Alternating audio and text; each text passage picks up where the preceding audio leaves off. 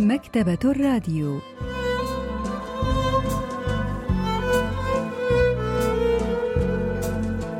أهلا وسهلا بكم في حلقة جديدة من البرنامج الأسبوعي مكتبة الراديو الذي نستعرض من خلاله كتابا جديدا كل أسبوع.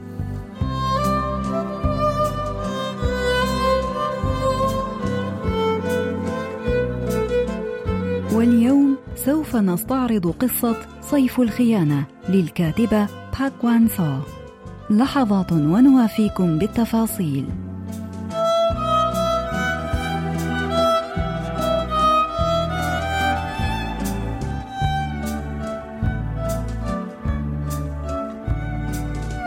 نشرت قصة صيف الخيانة للكاتبة باك وان سو عام 1976 وهي قصة تدور حول صبي يكتشف حقيقة الناس الذين يكن لهم أكبر احترام فتقوده التجربة إلى تحقيق قدر من النضج.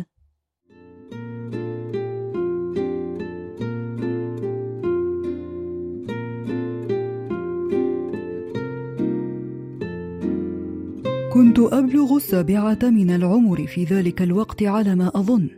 وكان هذا بعد عام من غرق شقيقتي في نهر قريتنا وكانت في الخامسة من عمرها. منذ ذلك الحين حرص أبي على دفعي لأخذ دروس السباحة وعلى تسجيلي في المعسكرات الصيفية أملا في أن أتعلم السباحة.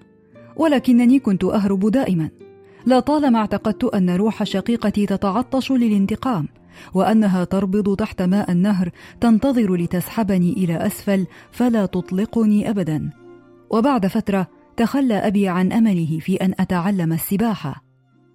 اصطحب الأب الصبي إلى مدرسة ابتدائية جديدة أنشئت خلف التل وكانت تحتوي على عدد من المرافق والألعاب ومن ضمنها حمام للسباحة.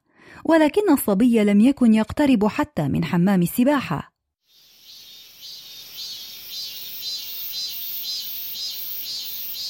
وذات يوم قائض الحرارة كان الصبي غارقا في عرقه بعد أن لعب كثيرا في ساحة اللعب بالمدرسة.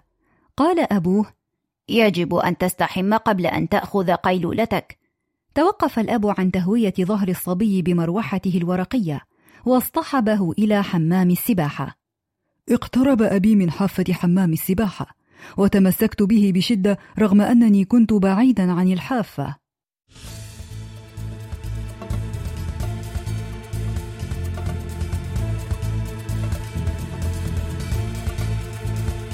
وفجأة شعرت بجسدي يرتفع في الهواء. صرخت وأمسكت في أبي ولكنه نفضني عنه بسهولة.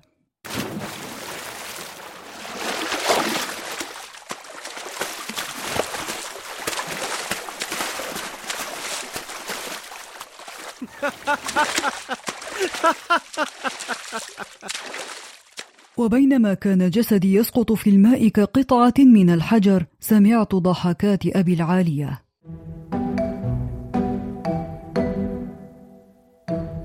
لا أدري كم من الوقت مر وأنا أحرك أطرافي بيأس في الماء.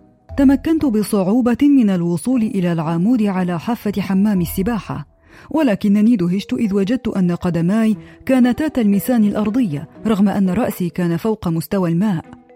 كان أبي لا يزال غارقا في الضحك. كان صوت ضحكه خشنا مؤلما وكأنه يخنقه. ظننت حينها أن أبي كان يحاول أن يغرقني.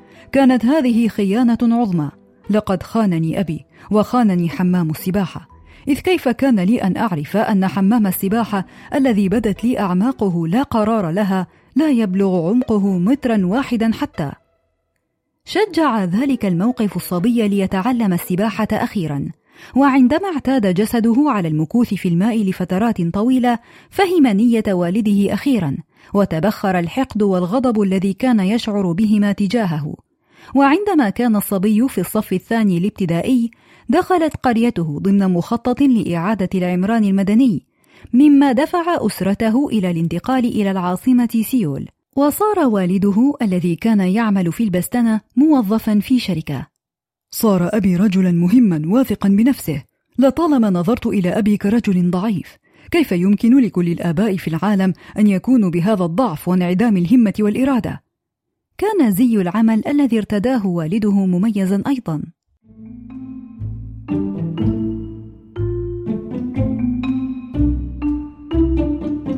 كان الزي الذي يرتديه أبي للعمل مبهرجا وملفتا للنظر.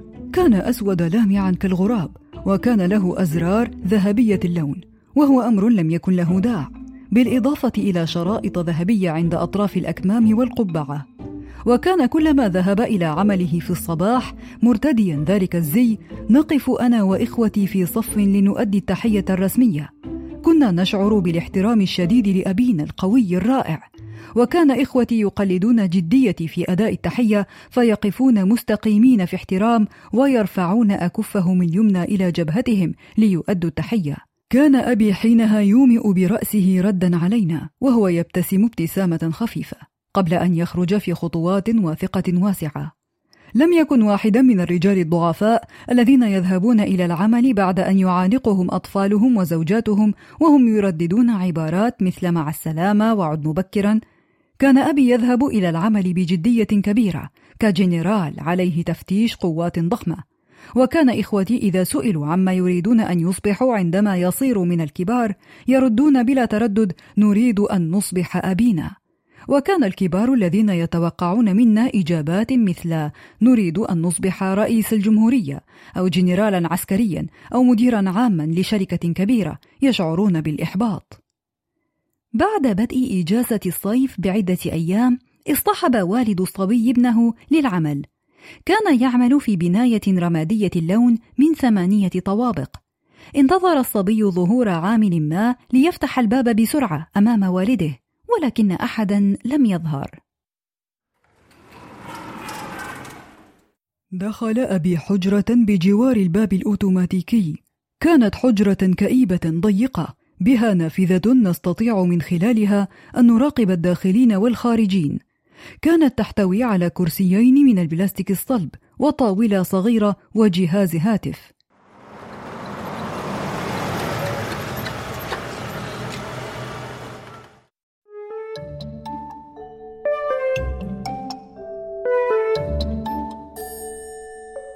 توقفت سيارة سوداء أمام الباب الأوتوماتيكي وخرج منها رجل قصير أصلع يضع ربطة عنق. شهق أبي ثم سارع بالخروج ثم وقف مستقيما في احترام. تماما كما كنا نقف أمامه كل صباح. وحيا الرجل بكل احترام. هزتني الصدمة بشدة لدرجة أنني لم أستطع أن ألاحظ ما إذا كان الرجل قد رد تحية أبي أم لا.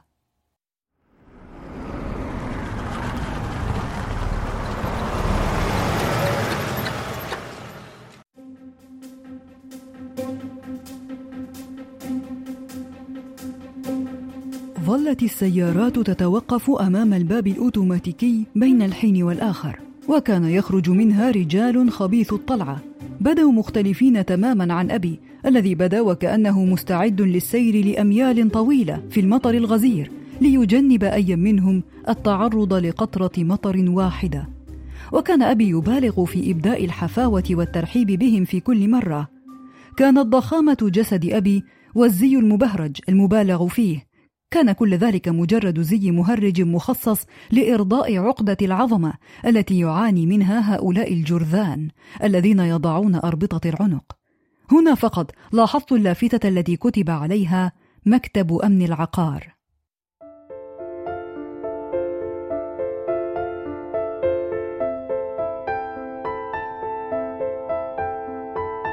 دخل أبي المكتب بعد الانتهاء من تحية الرجال الذين يقطنون أعلى السلم الاجتماعي.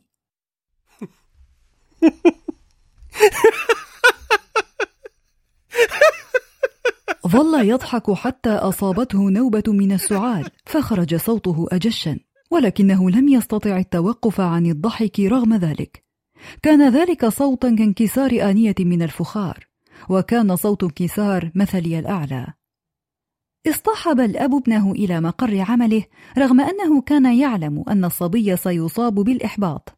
البروفيسور بانغ مين هو أستاذ الأدب الكوري بجامعة سيول الوطنية يشرح لنا سبب اصطحاب الأب لابنه إلى العمل. 이 아버지는 사회에서는 수의라고 하는 직업을 갖고 있을지언정 그 직업에 대한 어떤 부끄러움 같은 게 아무것도 없는 분이에요. 자기 삶에 대한 떳떳함. كان الأب يعمل حارس أمن في عقار ولم يكن يشعر بالخجل من مهنته. كان فخورا بالحياة التي يعيشها. ولذلك اصطحب ابنه إلى المبنى الذي يعمل حارسا فيه. وكان الأب يتمتع بالحكمة وبعد النظر أيضا.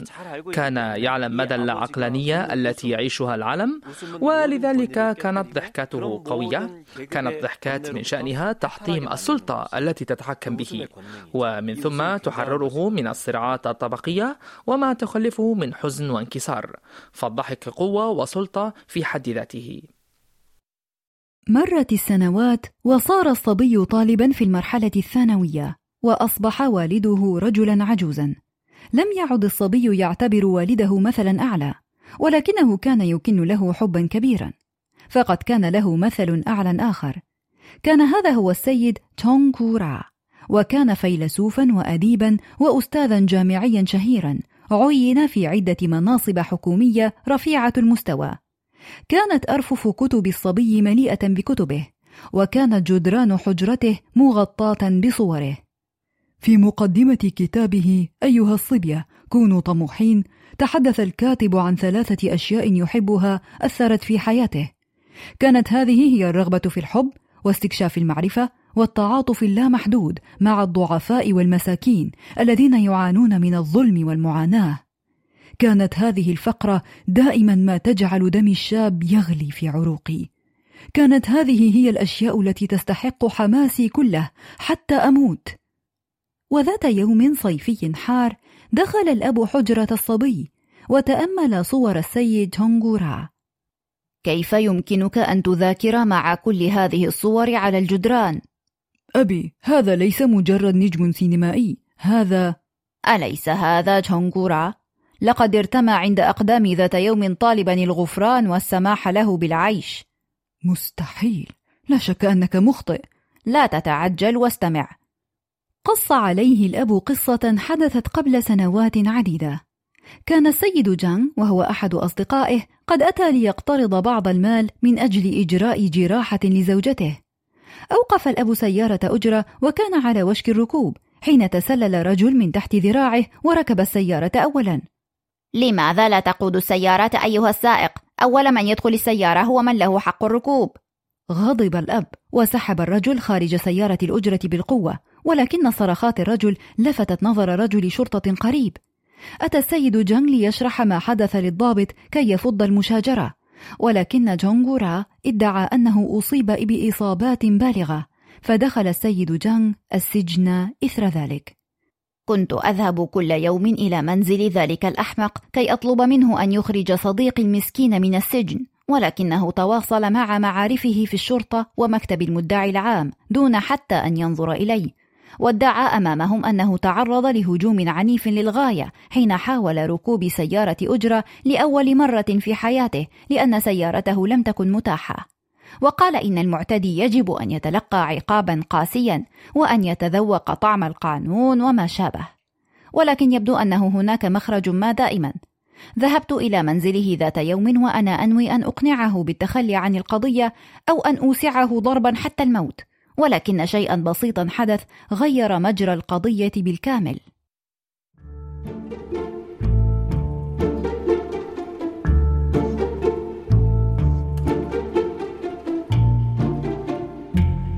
فقد أفرغت محتويات منفضه السجائر في جيبي قبل أن أقف وهنا فقط أمسك بأكمامي في رعب. ترى ماذا كان في المنفضة؟ كان ذلك الجرذ الحقير يدخن سجائر الكنت المستوردة في ذلك الوقت الذي كانت السلطات تعارض استخدام السجائر المستوردة فيه وتعاقب المخالفين.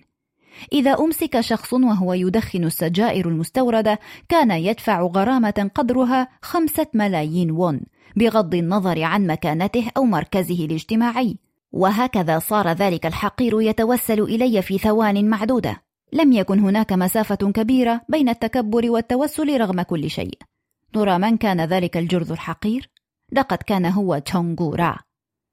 قال أبي هذا ثم انفجر ضاحكا.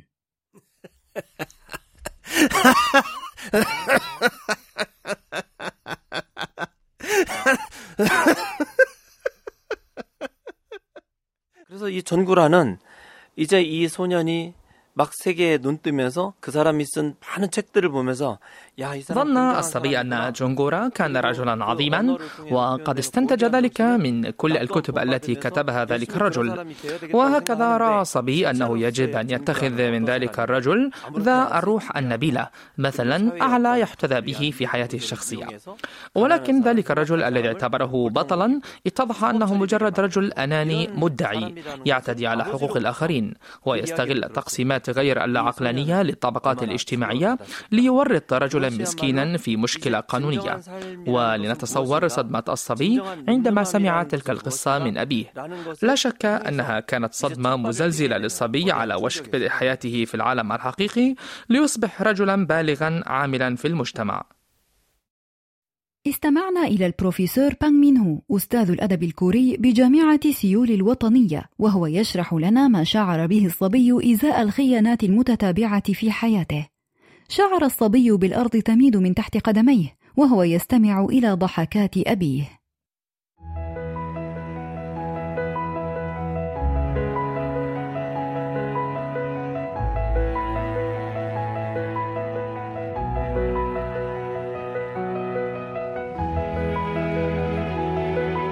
عندما ألقاني أبي في حمام السباحة ارتبك جسمي للحظات قليلة قبل أن أجد موطئا لقدمي. وعندما دمر أبي مثلي الأعلى وألقاني خارج الباب الإلكتروني استغرق الأمر بعض الوقت قبل أن أستعيد توازني. ولكن هذه المرة سيستغرق الأمر وقتا طويلا قبل أن أستطيع الوقوف على قدمي مرة أخرى. الكرامة الحقيقية الرجولة التي أبحث عنها في الخارج. قد يكون من المستحيل أن أجدها إلا إذا وجدتها داخلي أنا. سأظل أتعثر حتى تلك اللحظة.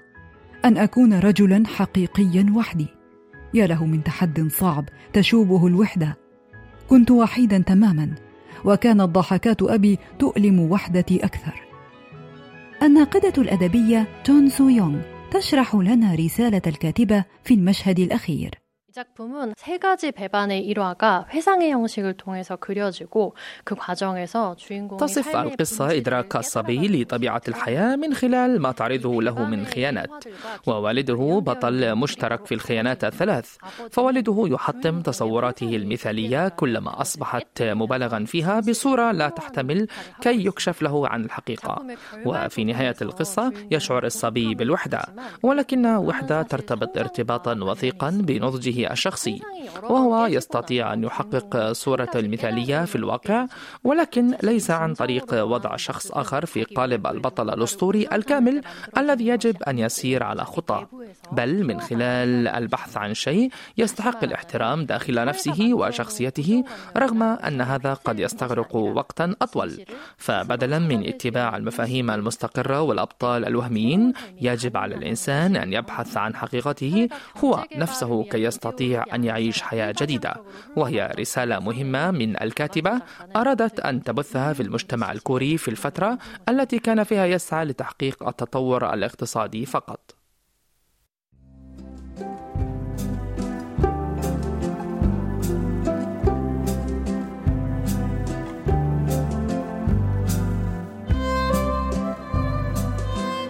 استعرضنا معا قصة صيف الخيانة. للكاتبة باك وان سو وإلى اللقاء في الأسبوع القادم مع كتاب جديد ومبدع جديد.